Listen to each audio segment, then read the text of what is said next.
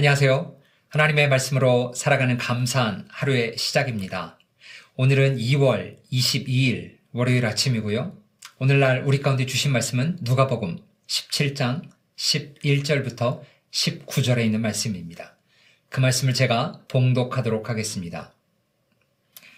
예수께서 예루살렘으로 가실 때 사마리아와 갈릴리 사이로 지나가시다가 한 마을에 들어가시니 나병 환자 10명이 예수를 만나 멀리 서서 소리를 높여 이르되 예수 선생님이여 우리를 불쌍히 여기소서 하거늘. 보시고 이르시되 가서 제사장들에게 너희 몸을 보이라 하셨더니 그들이 가다가 깨끗함을 받은지라.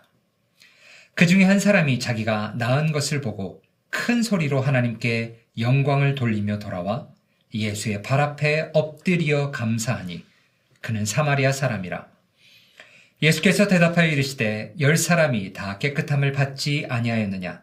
그 아홉은 어디 있느냐? 이 이방인 외에는 하나님께 영광을 돌리러 온 자가 없느냐? 하시고 그에게 이르시되 일어나 가라 내 믿음이 너를 구원하였느니라 하시더라. 아멘.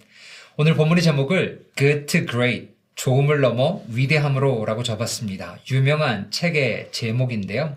그 책의 내용은 대략 이렇습니다. 좋은 것에 머물러 있는 것이 아니라 좋은 것을 뛰어넘어 위대한 것으로 향하자. 오늘 이 말씀을 통해서 우리 삶 가운데 좋은 것은 어떠한 것이고 좋은 것을 뛰어넘어 위대한 것으로 가는 것이 어떠한 것인지 오늘 말씀을 통해 함께 은혜를 나누기를 소망합니다. 오늘 보면 11절에 보시면 기록된 것처럼 예수님께서 예루살렘으로 가실 때 일어난 사건을 오늘 본문에 담고 있습니다. 예수님께서 한 마을에 들어가셨을 때 그것에 나병 환자 10명이 있었고 그 나병 환자를 만나셨다라고 오늘 본문은 이야기하고 있습니다. 오늘날에는 나병, 한센병이라 그러잖아요. 몸이 썩고 문드러지고 상처가 나고 못에 몸이 박혀도 그것이 아픈 줄 모르는 감각이 없는 병입니다. 그래서 살아있지만 죽어가는 병이라고도 부르고요. 뭐 심각하게 부패하는 몸 상태를 스스로 감지하지 못하는 아주 무서운 병입니다. 그렇게 그들은 부정한 사람으로 여겨져서 건강한 사람이 가까이 갈 때에 소리 질러서 그들 곁으로 못 오게 할 것들을 율법에서 기록하고 있습니다. 그래서 그들은 예수님을 만났지만 예수님 가까이 가지 못하고 13절에 이렇게 소리칩니다. 예수 선생님이여 우리를 불쌍히 여기소서. 어찌된 영문인지요? 10명의 나병 환자들은 모두 예수님의 이름을 알고 있었습니다. 앞에 누가복음을 쭉 보면 갈릴리 사역하시는 동안 그분의 가르침과 병 고침에 대한 능력을 여러 곳에서 들었기 때문에 예수님이라는 것들을 그들이 알고 있었을 것이라고 저희가 추측할 수 있습니다. 이 호칭만으로만 나병 환자들이 어떻게 예수님을 바라보았는지 정확하게 알 수 없지만 한 가지 확실한 것은 예수님이 그냥 그저 평범한 사람이라고 생각하지는 않았습니다. 적어도 예수님이 원하시면 자신들의 병을 고치실 수 있다고 10명은 모두 믿었다라는 것이죠. 그렇기에 그들 모두 13절에 있는 말씀처럼 우리를 불쌍히 여기소서라고 간곡하게 요청하고 있습니다. 예수님은요, 그 부르짖는 소리를 들으셨고 그들을 바라보셨습니다. 그리고 예수님께서 내가 원하노니 깨끗함을 받으라 라고 말하실 법도 한데 그렇게 이야기하시지 않고 대신 14절에 이렇게 말씀하십니다. 가서 제사장들에게 너희 몸을 보이라. 율법에 따르면 환자가 정결하게 된 다음 병에 있다가 완전하게 난 후에 그것을 확증하기 위해서 제사장에게 다가가는 율법의 의식이 있습니다. 즉 제사장에게 간다는 것은 이미 자기가 완전히 회복됐다라는 것들을 전제로 하고 제사장에 갈 수 있죠. 그런데 그들은 아직 몸이 낫지 않았습니다. 여러분이 만약 나병 환자라면 이 상황에서 어떤 생각을 하시겠어요? 잠깐만요. 아직 내 몸에서 썩은 냄새가 진동하고 이 썩어 문드러진 손이 있고 감각이 아직도 없는데 나보고 제사장에게 가라고요? 나를 낫게 하셔야지 내가 제사장에게 가는 거 아닌가요? 라고 반문하실 수도 있지 않을까요? 그런데 그들은 그렇게 하지 않았습니다. 그들은 믿음으로 예수님의 말에 순종했습니다. 예수님이 마치 이렇게 얘기하신 것 같아요. 너희는 제사장들에게 몸을 확인하러 가는 그 길에서 내가 너희를 고쳐줄 테니 나를 믿고 지금 떠나라 라고 말씀을 하셨고 제자 그 나병 환자들은 그 말씀을 순종했다라는 것이죠. 예수님은 그들의 믿음을 보기를 원하셨고 그런 그들은 그러한 믿음이 있었습니다. 10명 모두 예수님의 말씀을 순종하고 제사장들에게 다가갔다라는 것이죠. 그러자 놀라운 일이 벌어집니다. 14절 후반부에 이렇게 얘기합니다. 그들이 가다가 깨끗함을 받은지라. 아멘. 그들은 믿음으로 말미암아 육신적인 구원을 얻었습니다. 그렇다면 그들 모두가 영혼을 구원하는 믿음을 가진 것일까요? 성경은 아쉽게도 그렇게 이야기하고 있지 않습니다. 특히 누가가 이 병고침의 사건을 기록한 목적이 바로 여기 있다고 생각합니다. 오늘 본문 후반부에 영혼을 구원하는 믿음이 무엇인지를 우리 가운데 자세하게 말해주고 있기 때문입니다. 10명의 나병 환자가 그 중에 한 사람이 자기가 나은 것을 보았습니다. 나병 환자가 워낙 심했고 그 병에서 치유된 것이 너무나 확실했기 때문에 믿음, 눈으로도 그것이 보였다라는 것이죠. 그리고 그 한 사람이 한 행동을 15절에 이렇게 기록합니다. 큰 소리로 하나님께 영광을 돌리며 돌아왔다라고 고백하고 있습니다. 그가 먼저 한 것은 무엇이라고요? 하나님을 찬양하며 돌아왔다라는 것입니다. 그러면서 계속 하나님을 찬양했다라는 것이죠. 그렇다면 다른 아홉 명은 그들의 몸이 깨끗해진 것을 몰랐을까요? 아니요. 알았을 것입니다. 완전히 사라진 것, 자기의 몸이 깨끗하게 난 것을 알고 복받쳐 오르는 서름과 눈물과 기쁨과 찬양을 그들은 계속 불렀을 것입니다.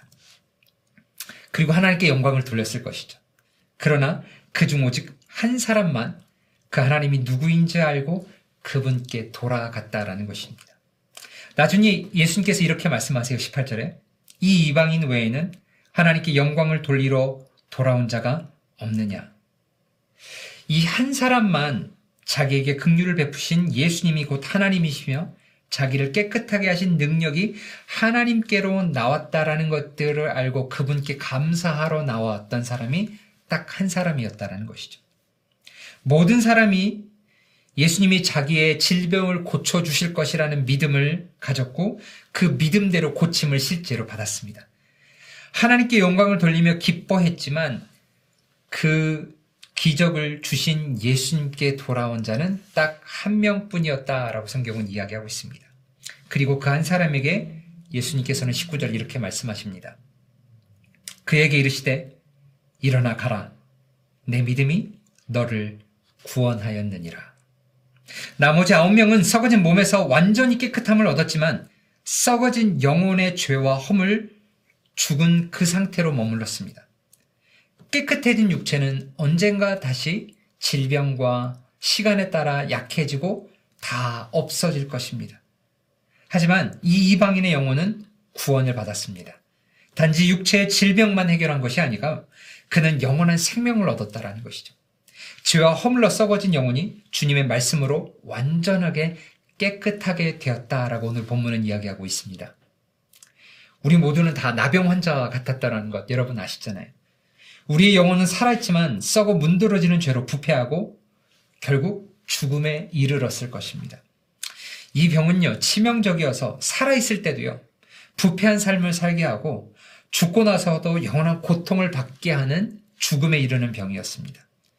이 병은 비극적이기도 우리 스스로는 그 썩은 냄새와 증상을 알아차리기도 힘든 병이었던 것 같아요.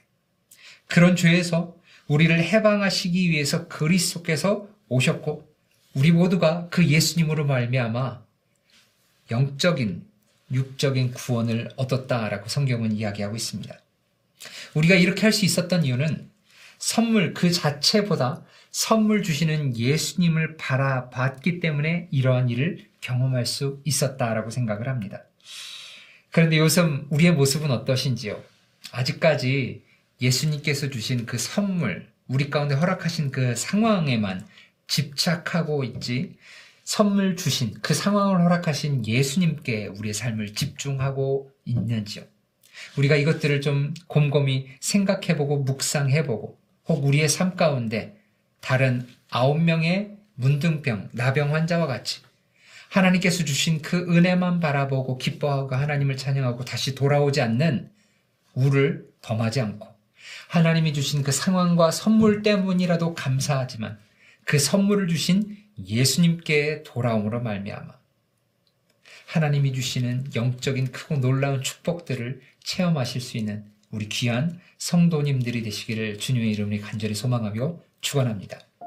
이 시간 함께 기도할 텐데요. 이 시간 두 가지로 놓고 함께 기도했으면 좋겠습니다. 첫 번째, 하나님께서 먼저 앞부분에 있었던 것처럼 우리의 육신적, 상황적인 문제들을 보시고 우리의 믿음을 통해 그 문제들을 해결해 주실 수 있도록 우리가 좀 기도했으면 좋겠습니다. 그리고 두 번째, 물론 상황적인 것도 중요하지만 우리 가운데 영적인 구원을 이미 허락해 주신 하나님, 그분께 감사하고 그분께 돌아가고 우리의 초심을 회복하게 해달라고 이렇게 두 가지를 놓고 함께 기도하도록 하겠습니다. 기도하겠습니다.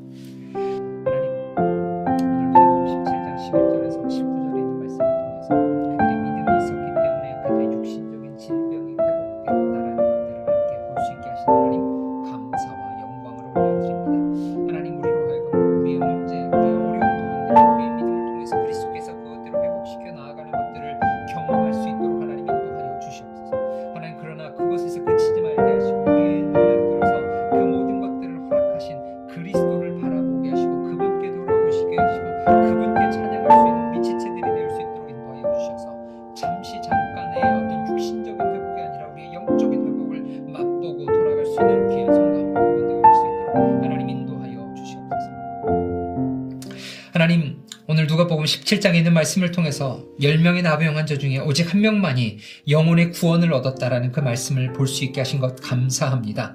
하나님 우리로 하여금 오늘 제목처럼 무엇이 좋은 것이고 무엇이 위대한 것인지 깨달을 수 있도록 인도하여 주시옵소서. 하나님 이 시간 기도하는 것은 이들이 간구했던 것처럼 우리의 상황적으로나 육신적으로나 힘든 부분들이 있다면 그것들을 놓고 하나님 앞에 애통하며 간구할 수 있도록 인도하여 주시옵고 오늘 본문에 나왔던 것처럼 우리도 그것들의 회복을 경험하고 하나님께서 만지시는 것들을 경험할 수 있도록 인도하여 주시옵소서. 하나님 그러나 그 좋은 곳에서 우리가 머물지 말게 하시고 위대한 것으로 한 걸음 더 나아가게 하여 주셔서 우리로 하여금 우리의 영혼을 구원하게 하신 그 하나님만 바라보며 찬양하고 그분께 돌아오게 하시고 그분만을 바라볼 수 있는 영적인 구원을 주신 그 하나님께 감사와 영광을 올려드릴 수 있는 우리 모두가 되어줄 수 있도록 인도하여 주시옵소서 우리의 눈을 들어서 그렇게 역사하실 하나님을 찬양하며 살아계신 우리 주 예수 그리스도의 이름으로 기도합니다. 아멘.